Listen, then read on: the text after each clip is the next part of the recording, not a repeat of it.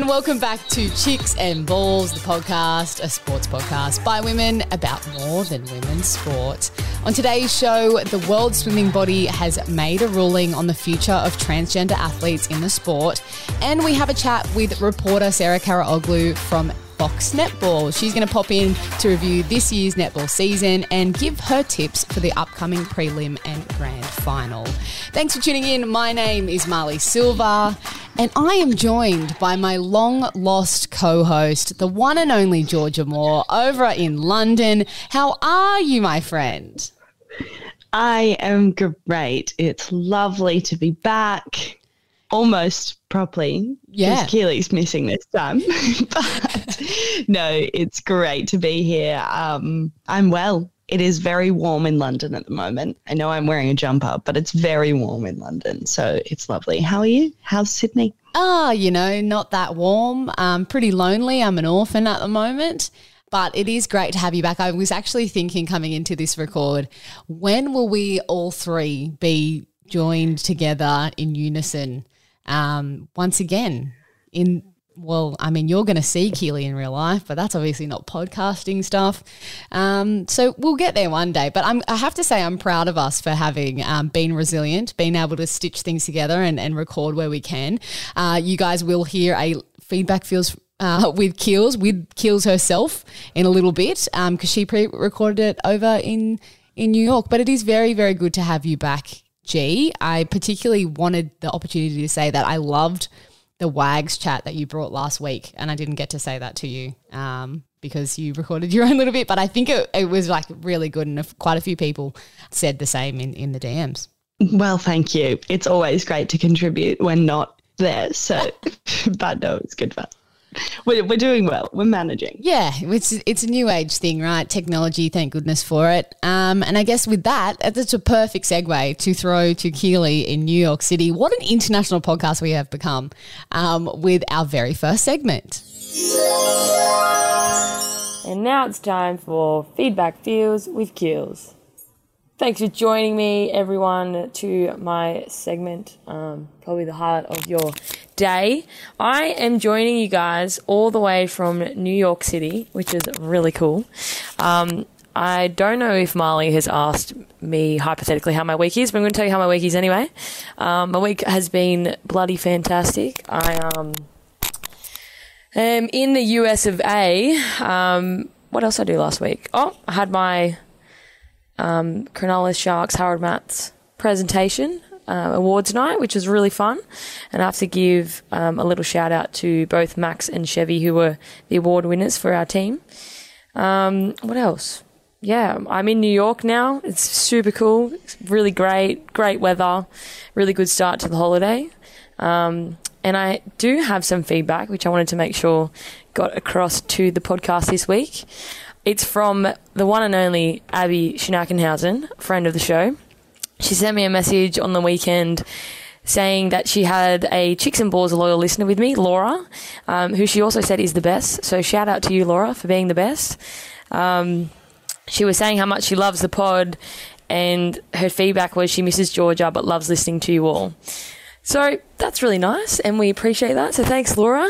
Um, the other thing I wanted to give a little bit of feedback about and just make sure that I um, told everyone was I went to a WNBA game yesterday. Yeah, I did, and watched the New York Liberty versus Seattle Storm.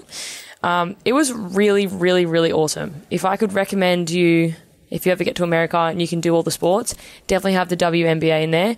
Uh, it was really awesome to see how they run everything and how much they support the girls and how the crowd, like, it was a massive crowd. There was definitely maybe like 5,000 there. Um, but, you know, they've got all the merch set up. It feels like a normal NBA game. Um, they've got all the fun entertainment, throwing out t shirts. The whole crowd is mixed of male and female. Um, and there was actually one of the goats of the WNBA, Sue Bird. It was her last game in New York. She plays for Seattle, um, so it's her last season, and it was really nice farewell. And she was highly respected by everyone there, um, and had a lot great fan base.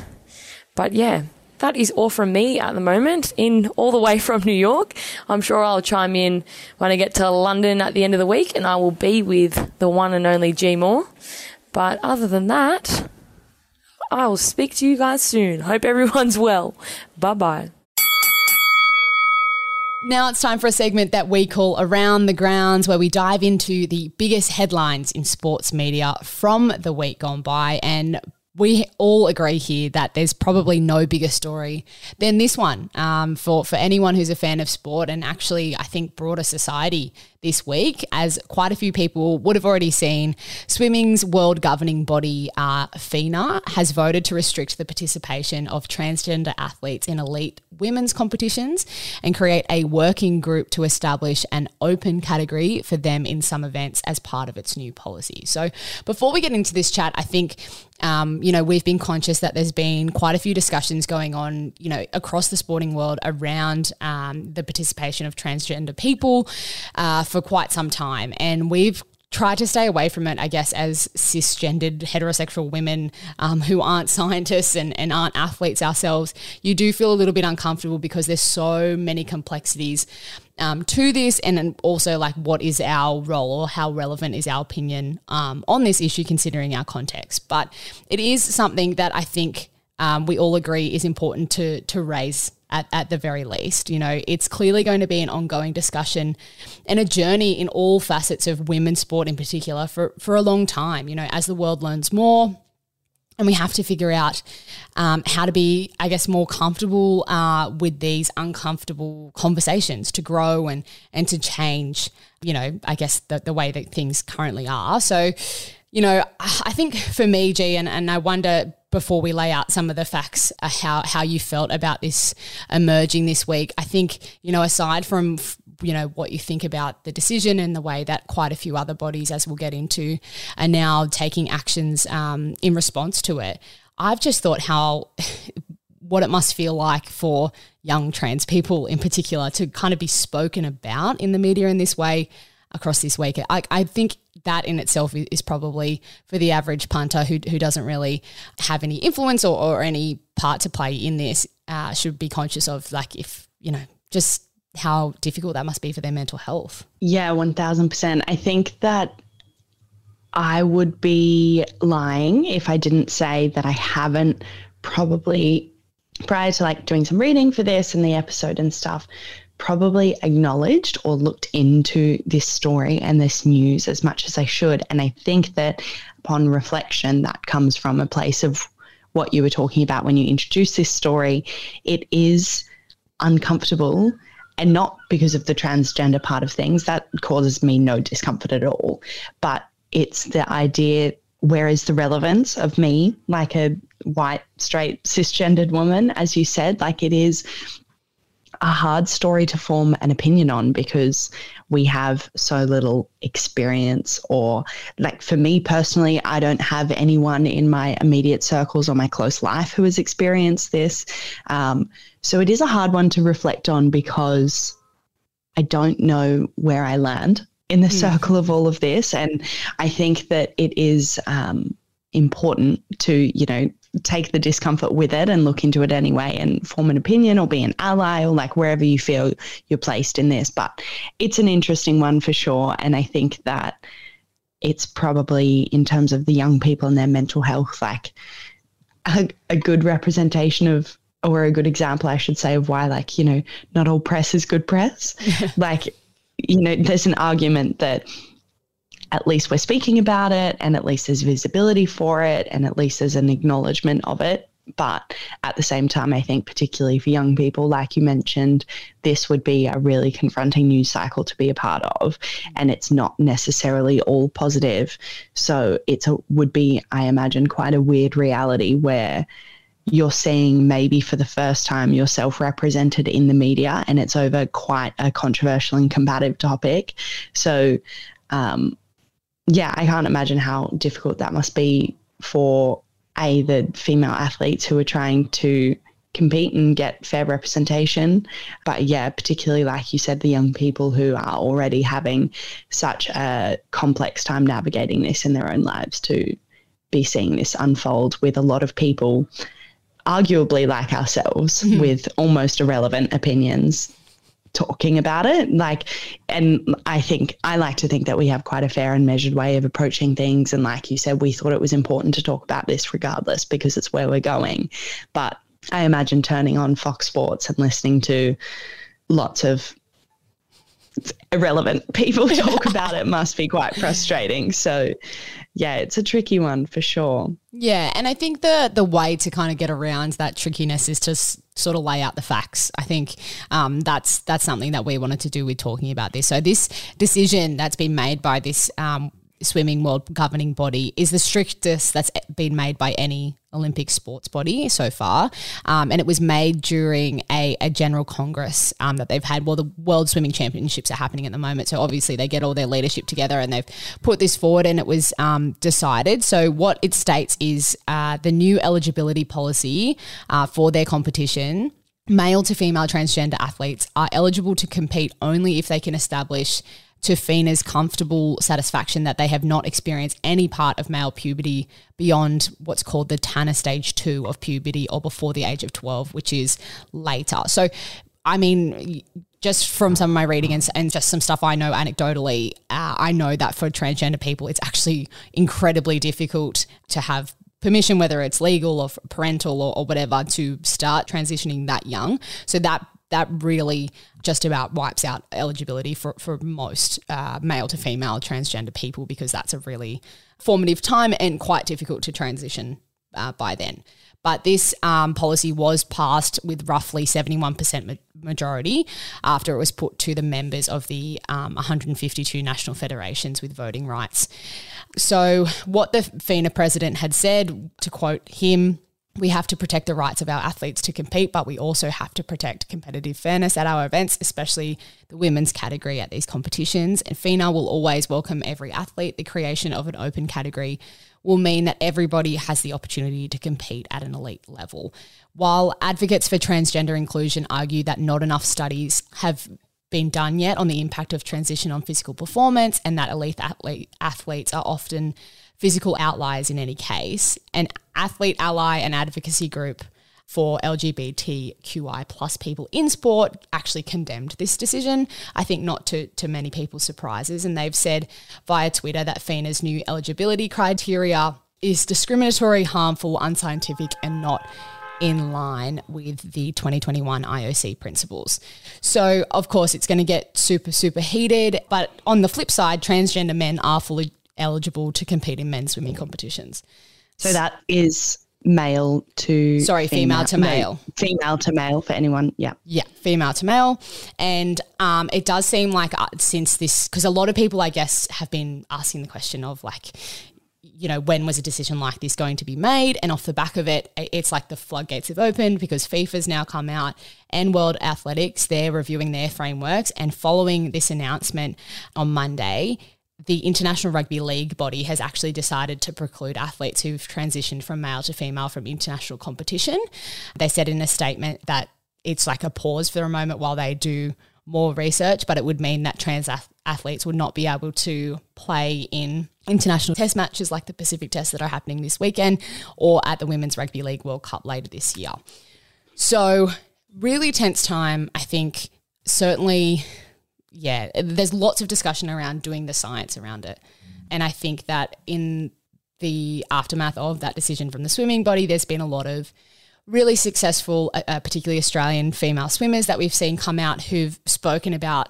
Uh, a few have been like, this is rubbish, um, and that they fully support transgender athletes having the equal opportunity to be a part of their competitions. But a few others have, have spoken about, you know, what a struggle it is to sort of make your mark and, and develop a career and be taken seriously as a female athlete. And, and that's something that them wanting to, you know, see maintained with some in, integrity and, and, fairness there. So I think it's uh, certainly a very difficult one to reflect on, but it, it's also, I think I'm hopeful that the beginning of this and seeing like a lot of dedicated effort to figure this out and, and what the right thing to do is is a, is a positive thing. Like that's progress there.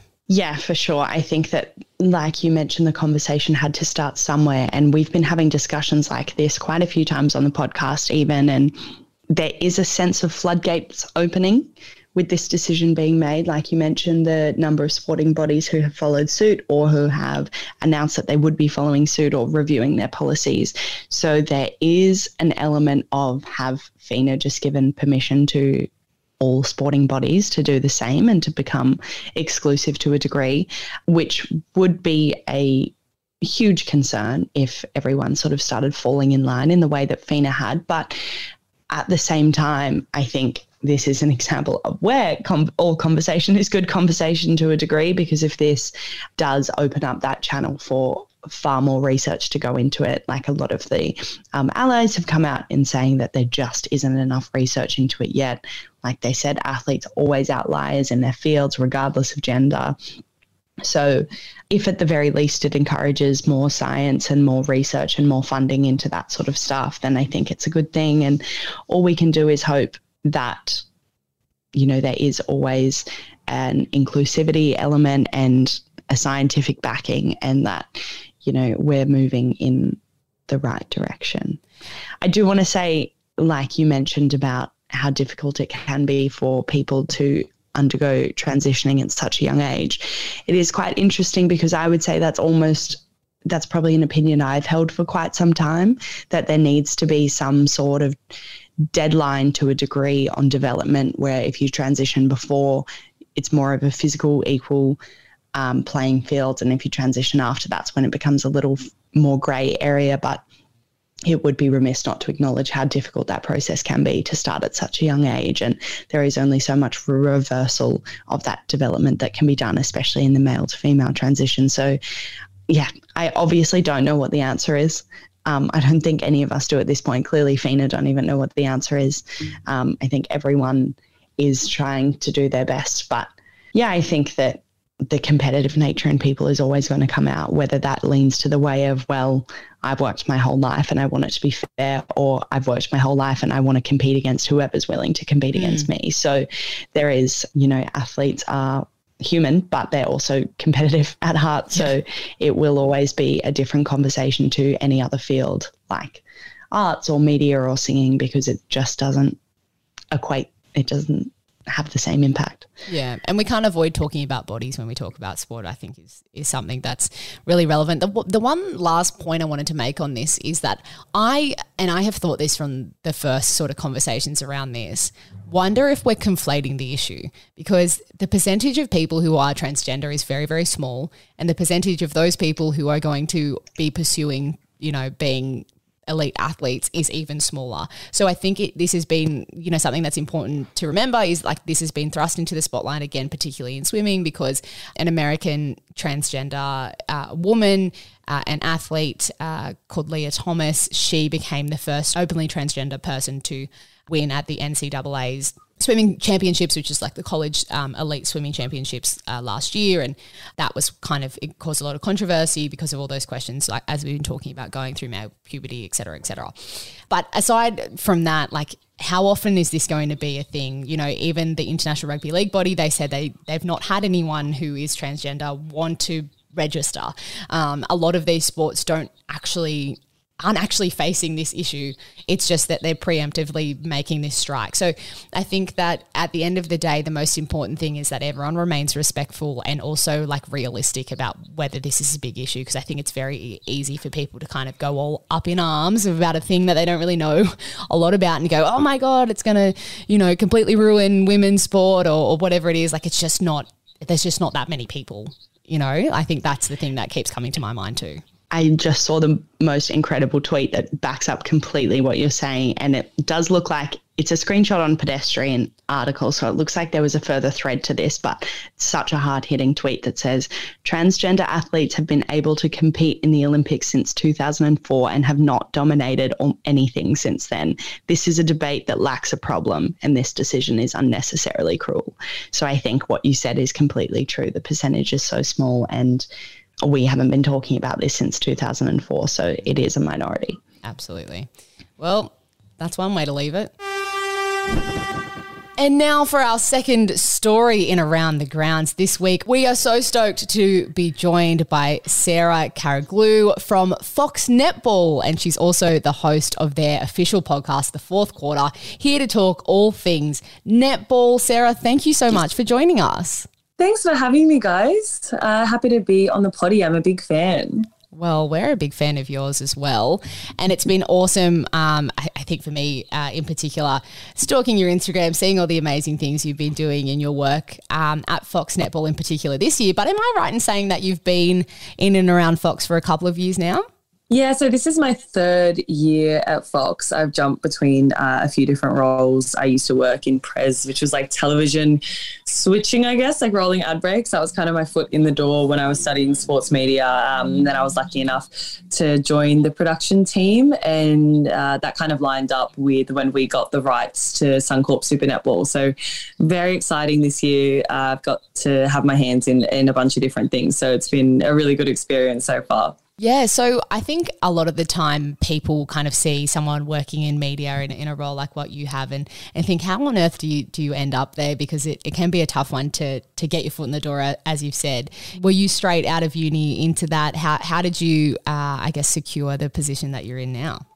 Yeah, that's funny because I remember us graduating together, Marlee, at UTS. Um, but so I guess I always wanted to work in television and, and media and obviously passionate about sports. So I after school I did a um after uni, sorry, I did a sports media post grad diploma, which I started. And then we, I had a really great tutor who um, brought us into Fox and introduced us to some people. And um, as soon as I walked in there, I was like, this is where I want to work. This is where I want to be. Uh, and I just kind of kept chasing opportunities whenever jobs came up. Um, applied for a bunch of different roles, which I was unsuccessful in getting because I didn't have any industry experience. And then I applied for a role that said presentation coordinator, and I had no idea what it meant.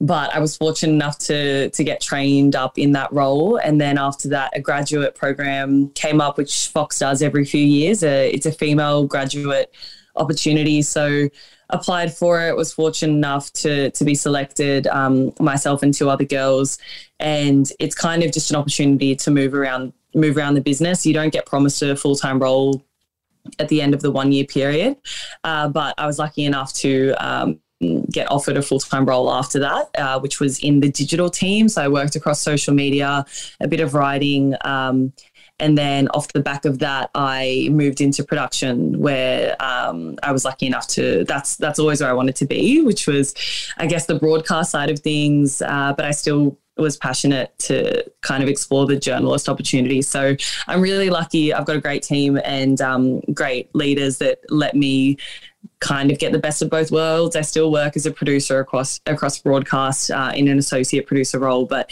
I also get to um, still write some yarns and and follow up on some other things, which is really fun.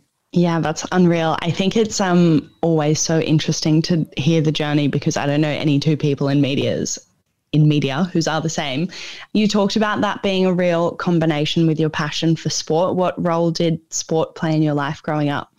growing up, sport was, I guess, everything. I, I think, um, you know, it kind of just brought everyone together in my family, whether it was, you know, the pizza night with State of Origin or dad taking me to a footy game. Um, I played netball and I loved playing netball growing up. I was always in second division. I never cracked that that first division. I remember my friends were guns at netball and we'd kind of separate whenever we all went to training together, they'd all go into that first division training, and I was just lingering, um, lingering around. But it was just, I guess, an awesome opportunity to make friends with people, and to I'm, I'm some of my closest friends um, to this day, and my best mates are people that I played sport with.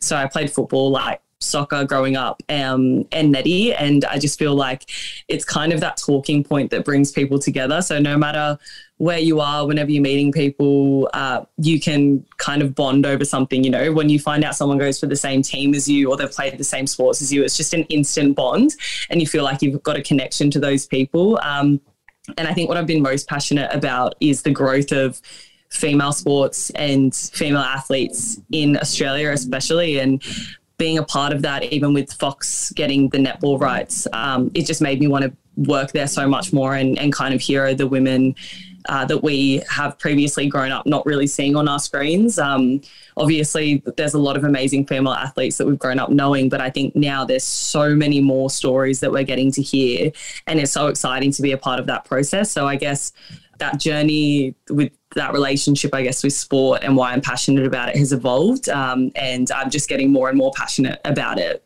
when I get to sit down and talk to these amazing women, especially um, in the Suncorp Super Netball competition, and hear their stories and tell other people their stories. It's just, um, it's like every day you're, you're super excited to go into work and, and see what's coming up next.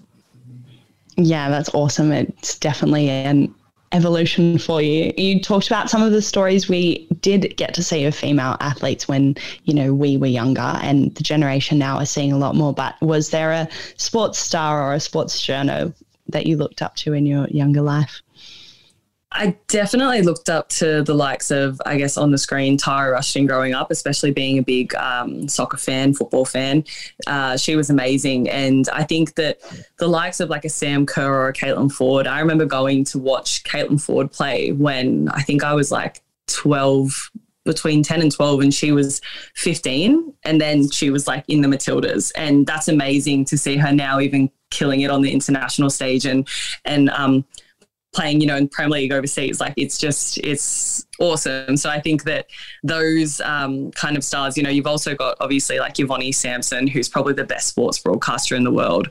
Um, so getting to work in a place where you get to see those people and see how they operate and how hard they work. Um, and yeah, it's just it's just inspiring as a young female uh, working in media to get to be around those people and I guess to see them flourish over and dominate over such long periods of time. Um, so yeah, I think every day though I'm finding out about more athletes that I didn't even previously know about because I didn't have the privilege of knowing their stories or seeing them on my screens. Um, and now I guess with social media, with um, the growth of the digital world, we're, we're getting to see those stories now. So I think there's a lot of women now that are just uh, inspire me every day. Um, but definitely, I think growing up, it was Sam Kerr, Caitlin Foord, um, and the likes of Tara Rushton and Yvonne Sampson seeing you talk about it like that, I think there's a lot of synergies in this little Zoom chat we're having now. Like that's how, how we felt about it as well. And um, it's so awesome uh, to see someone like yourself in, involved in it. And, and as you said, you're you're in the Fox Netball team now, um, a new channel that's been amazing for the coverage of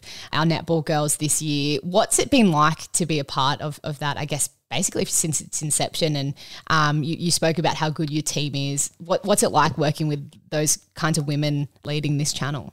Oh, it's amazing. I think um, just getting to go into work every day. You know, when the when the team first started, I remember reaching out to some of the the leaders at Fox and and asking if I could be a part of it. Um, and they they had instant recognition for being like, oh, you want to be involved. Um, you can if you can prove that you can work hard and be a part of that team, we'll have you there. Um, my executive producer for, for netball, Erin Ferreira, who's who's my boss. She, she's incredible in the way that she leads our team. We, you know, there are a few males in our team who work really hard, but it's predominantly female, and just to see them all killing it every day is is incredible. We have such a strong bond um, at work, and I think that the way that they've gotten around the sport this year and just I think um, it's just been incredible to see netball on our screens and the the different activations that Fox has incorporated, the different insights, uh, the way that we've heroed the girls uh, as they should be because they're so incredible. Um, it's been amazing, and I think being a part of you know, we've I think we've got the rights for five years. So getting to be there from the beginning was something I, I, really wanted to get in there and just, you know, know that I could contribute what I could and help the growth of the sport from that beginning point. And I'm so excited. Hopefully, I get to stay with the team for for that whole time. Um, for that, and hopefully, we get to extend beyond that. I guess you never know but yeah it's it's just exciting to be a part of it from the get-go. And uh, we had the opportunity to go to meet all the girls in our preseason shoots and things like that and it was just incredible. I was very excited. So um, we had the team girls cup in i think it was february uh, down in melbourne and it gave us an opportunity to see the girls um, talk to them, get to know them, and it just it was an incredible experience. And now seeing how they have progressed through the year. You know, you've got someone like Ruby Bakewell-Doran. Um, who's a goal defense for the Firebirds. And within six months, she's gone from just breaking, you know, out of being a training partner into being a part of that main team. And then she's been, you know, she was selected in the Diamond squad. Um, and she's just absolutely killing it. And just to to be a part of that process from the beginning and to be a part of her journey is is incredible. And I'm excited for the many more heroes that are coming through uh, and the more stories that we get to hear and share. We often talk about uh, you know the rise of the the women's AFL and NRL on our podcast, but also always reflect on the fact that we do have a sport like netball in this country where we have the best competitors in the world here and the best competition. You know, for people who maybe aren't super invested in netball, how would you sell that to them? Is it these stories? Is it these role models that these girls are? What is the special element that you think would get more people to tune in? I think the Suncorp Super Netball, um, for one, it's it's evolved a lot, and I know some people who were really into that traditional style of netball weren't too excited by it. But especially in finals, um, getting to see, say, your Suncorp Super Shot moment is so exciting. You just see like that. There's five minutes left in a game, and then say there's ten points. If someone sinks five super shots like Arani Samuson or something, it's just like incredible. You just the whole crowd lifts. You just feel. The other day we were watching the. Um, it was oh, it was Collingwood. Uh, versus the Vixens, and they had to get to a certain point, like a certain amount of numbers, whether they could get into finals or not. Sorry, a certain amount of points. Um, and they, you know, they lost the game, but because of the the score at the end of it, which is also because of super shots, they made it into finals, and it was just you know everyone in in the office was just screaming and on their feet. It was an incredible, just like so uplifting. And I think that um, the different activations and the different rules that they've added to this to the Suncorp Super Netball has just taken netball to a new level. It's so much more exciting. It's so engaging, um, and I think that because we've got so many amazing international athletes in the competition now, especially heading into something like Com Games, it's almost like a preview for the Com Games that's coming up. So, like whether it's Jhaniele Fowler, you got Helen Housby, Jo Harten, but then they're coming up against our beloved Aussie Diamonds, and they're just you get to see those matchups that usually you'd only get to see once every few years, or you know whenever we get to see them go to uh, go to an international competition. You get to see that every weekend. You get to think about, you know, I guess they get to test themselves as well against the best in the world. So it actually betters those international competitions, I think. Um, and every person that I've spoken to on the podcast, we I always say, you know, do you think that this is the toughest competition to compete in in the world? Um, in netball because there are so many internationally and everyone has said yes you've got some of the girls um, like Sam Sam Wallace, who's come from Trinidad and Tobago, she said that after her first session, she wanted to go home. After her first training session, it was like it was so hard that she was ready to go home. Um, and you know, now she's one of the best shooters in the world. And I think that it just goes to show that this competition is so hard, and these the you know the level that these athletes compete at is just they're pushing themselves to the absolute limit, and it's so exciting to watch. And I think that if anyone hasn't tuned in to like a, a game on Foxtel or Kayo yet, uh, they definitely should because it, you'll. I promise you'll tune into the next one. It's it's very exciting. So you host the fourth quarter and interview all of the biggest names in netball. Has there been a chat that you've had so far that has like either surprised you or really stood out? Oh, I think um, I guess a couple of the I really enjoyed my chat with Sam Wallace uh, that I had a couple weeks ago, just because she is just so energetic and vibrant and fun. I felt like I could have spoken to her for hours. Um, she is just incredible the way that she get gives insight to her game and and rehab. I think she really opened up about um, some personal things to us and that yeah she i just have so much respect for her as an athlete. I think she's she's amazing. So that that was a really great chat. Uh, and also Sharon Finnan-White who was the second ever indigenous woman to play for the diamonds. She is just incredible. I think her work that she does um, she's kind of committed her life to pathways and bettering pathways in australia so that everyone has the same opportunity to play at the highest level, uh, which is a big issue in netball at the moment, I think. Um, and she she's someone that I, have bonded with, and I'm, I'm super lucky to work with her at Fox Netball. Um, she she's just incredible and, and a massive inspiration. Um, so I think that every chat I've had it has been great. i am a massive fan of all the girls I've spoken to, and there's so many girls I still want to speak to. I've been hammering the emails to all the different media managers, but um, yeah, th- those two individuals were were really inspiring when I got to speak with them. I love hearing you, you talk about this, Sarah, because it, it's clear that you can see where this is building to. And I guess it, it does cert- certainly feel like, you know, even though netball's been around for a long time, it's at this new level and it, it's growing to something else. So it's so exciting. And we won't hold you for much longer because the, the final questions we've got is one, do you have a team or you try and stay sort of objective? Like who who's your uh, number one team?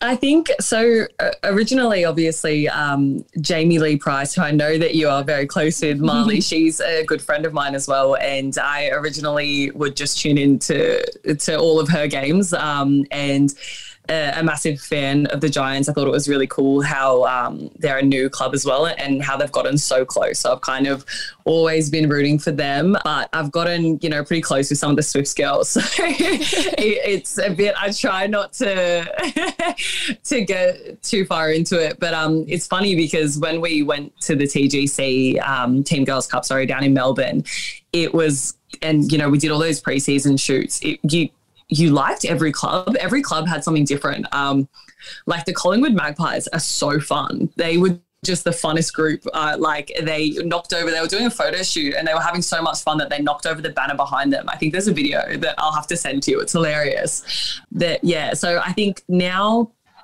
I, I, probably still I probably still got a soft spot for the Giants. I think um, you know, uh, and JLP, but uh, yeah, I think some of the other girls won't be happy that I've said that. With that said, we need to know what's your tips for first the prelim that's coming up this Saturday, which is of course is the Giants up, coming up against the Vixens, and then on to the grand final in Perth. Like who's going to take it out this year?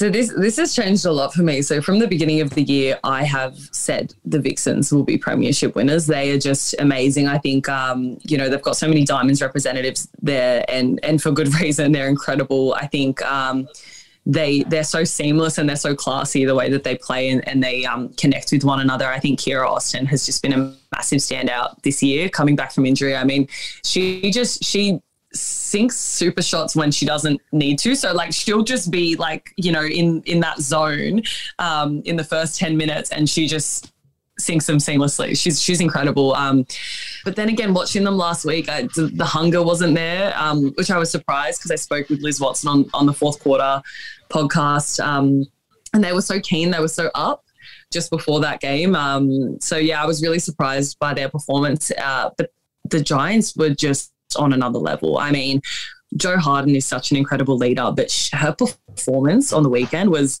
next to none. I just she she was so hungry for it, and I think the Giants, you know, if their their fire is just their fire is burning, like they are they've gotten so close, and they want that grand final win. Um, and I think I kind of have a feeling, you know, not the, the Fever are amazing, but I kind of feel like whoever wins this weekend will take out the grand final. Um, and if we're going off form and I guess off hunger, uh, I think I'm going to have to go to the Giants. I actually had a dream they won the grand final. I feel they're a little scorned from last year too, so I'm backing. Them. Yeah, I think it comes down to who's hungrier, and um, I think that you know the Giants, that the Vixens have not, not to say they're not hungry, but they've you know they've been premiership winners several times. Um, you know, even in, in recent years. And I, I just think that the Giants, they haven't, they've gotten so close. Um, and I just think that this year could be the year they go all the way. So we'll see. well, we're certainly hoping that. So that's I, I, like hearing an expert say something like that. Um, personally, just as a, a, big Giants fan, that Validation. makes me feel good. um, Sarah, thank you so much. Uh, not only for making the time to have this chat with us, but for what you're doing. I think it's amazing, and um, certainly a big fan of of your work. So yeah, keep killing it, and um, yeah, I guess I will be keeping an eye on on your future as well. So thank you so much. Thank you so much, Mars, and thank you guys so much for having me. I really appreciate it and loving the work you're doing. I'm a massive fan of the potty, and I was very excited when you asked to have me on. you the real MVP. Now it's time for a segment that we call MVPs, where each week we award someone or something with our own personal MVP title. And Georgia Moore, you kick us off. I think, you know, no one's going to be, these are the most Georgia Moore double barreled MVPs I've ever heard. Look, I don't even know where to begin. Gab Crotty God lover, commented on our post. Harry and Chef with, uh, well, she said, Steph, within 24 hours, are you coping? And I was not. the weekend of my life over the weekend, um, for those who did not see, I went to Harry Styles in Manchester, um, which was life changing, really. Um, night of my life. It was absolutely incredible. I love him. I loved it the energy in the crowd was unbelievable. It was well worth the trip to Manchester. It was just out of control. And then I got home in the wee hours of the morning to the Warriors winning the NBA final, their fourth in recent years, and none other than Chef Curry winning MVP. So that's he won the All Stars MVP this year, the championship, and the championship MVP. And he is just the best. And it was just the best 24 hours of my life. I couldn't believe that was his first championship MVP because they've won four out of the last eight championships. And he's, yeah. was it KD yeah. who won the last couple? Or KD won one, Klay won one, and I'm not too sure who took out the third. Maybe Andre or maybe KD did two in there somewhere. Yeah. But yeah, it is um, surprising, but he is very well deserving. And just like their content on socials after like following the championship has been amazing. And they have been written off for the past couple of years with Klay's injury and Steph's injury. And especially at the beginning of this year, everyone said they're too old, they're too tired, they've had their championship years. And Klay and Steph particularly have just kept all of these receipts of all of these people saying this stuff throughout the year and they called them out in their press conferences they called them out on twitter they were like just mocking all these people the whole time in the post-match celebrations. So i think it was just like super awesome. Someone a celtics fan in the crowd had a t-shirt that said um, ayesha curry can't cook. And steph found the t-shirt after the game and took a photo with it with him and his championship trophies in the rooms and now they've had merch made up that said Ayesha Curry can cook and it's just like I just love it they're just so petty and they're just basking in their glory and I love it I love it. I love that for you, G. I, I was thinking of you when I saw the Warriors one, and also knowing you're at Harry. So I'm really happy for you. Um, oh, thank you. my MVP is two Aussies who've gone and done something that we've never done as Australians before. Damon Heta and Simon Whitlock have won the first ever Professional Darts Corporation World Cup of Darts Championship for Australia. Amazing. What a sport. What a Get thing it. to do.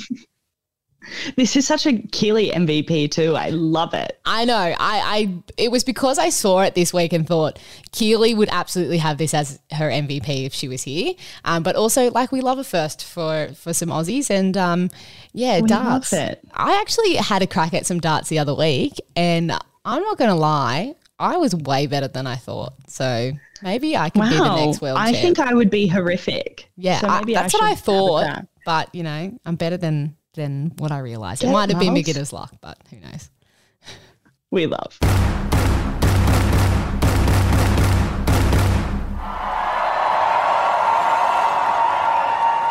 Now we come to our final segment of the show, which is our ones to watch, where we'll recommend what sport, event, or even a Netflix show you should be looking for the week ahead. So I'm going to kick it off number one thing on my mind is the Women's State of Origin this Friday in Canberra. I'm going to be freezing my appendages off on the sideline. There has been a big fresh dump of snow, Georgia, um, in the New South Wales South region um, this week. Terrifying. I think I'm going to die. I have all the thermals, whatever, but that's not, it's not about me. What it's about is our incredible female rugby league players. I'm very, very excited for this game. I'm very hopeful that New South Wales can get on top. But yeah, that's number one thing. And also, we have the Pacific tests in the NRL as well as Origin Game 2. So, heaps and heaps of footy to watch this weekend. We love it. I'm so excited for you. I obviously hope Queensland will get on top, but equally, very excited to watch both games. It's a Sunday morning boozy brunch for State of Origin Game 2 over in London, which is hopefully going to be loads of fun and a Queensland series win. You know what, G? I reckon it's going to be. I Do you know what? I won't lie. I I obviously would love Queensland to take it out at any point. I'm not opposed to it going to game three. Yeah. I do love a good decider. Yeah. But it would be a little bit relaxing if we won this weekend. We I shall see how we go. Yeah, yeah. My one to watch, I watched on a very hungover Sunday, and I know I'm not the first person telling you to go see this, but the new Top Gun. I had not seen number one, and I was like, look, it's a movie. How good can it be? But it was great. It is that real cinema experience that I feel like I haven't had in a long time, aside from Spider Man, obviously. But it was unbelievable and Miles Teller is unbelievable and all the hype that you've heard is real. So I recommend going back and watching number one um, just for the emotive connection to get you excited and then go to a cinema, spend your thousand dollars on popcorn and a large frozen Coke and enjoy. Amazing. I um I was worried because I've not seen the first one either, but do you reckon it you only need it for that, that nostalgia? You Do you understand know the story? I hadn't. You understand the story. I still hadn't seen it before I went to see it, and we just like read a recap of number one while we are walking to the cinema. So if you under, there's pretty much like a one important plot line that you need to know, which I won't tell you from Top Gun one, but you can definitely still appreciate the fullness of number two without it. But I would recommend reading a little recap, and it probably would give you a bit more nostalgia because it is a lot of the same actors yes. in number two. So. All right. Well, yeah. good to know. Well, I, I really want to see it, so I'll take your recommendation on board, G. Thanks for hanging out with me. I'm so glad that you're here. I guess I'll see you virtually soon, but you'll be seeing Keely in real life soon. We will capture that on our Instagram. Everyone else, thank you so much for joining us. Massive thank you to Sarah for jumping on as well. That was such a good chat. Um, and thanks for just dealing with all the ups and downs that have been going on with our recording schedule at the moment. It is going to get back to normal soon. Also, got a guest host coming to join me very, very soon, who I think you'll all be very excited about. Just a little bit of a teaser. Um, and other than that, uh, make sure you are hitting that subscribe button wherever you're listening, giving us a five star rating if you really, really like it. Follow us on Instagram at Chicks and Balls Pod, on TikTok at Chicks and Balls Pod, and on Twitter at Chicks and Balls. No pod. Um, and I guess we'll catch you next time. Bye. Bye.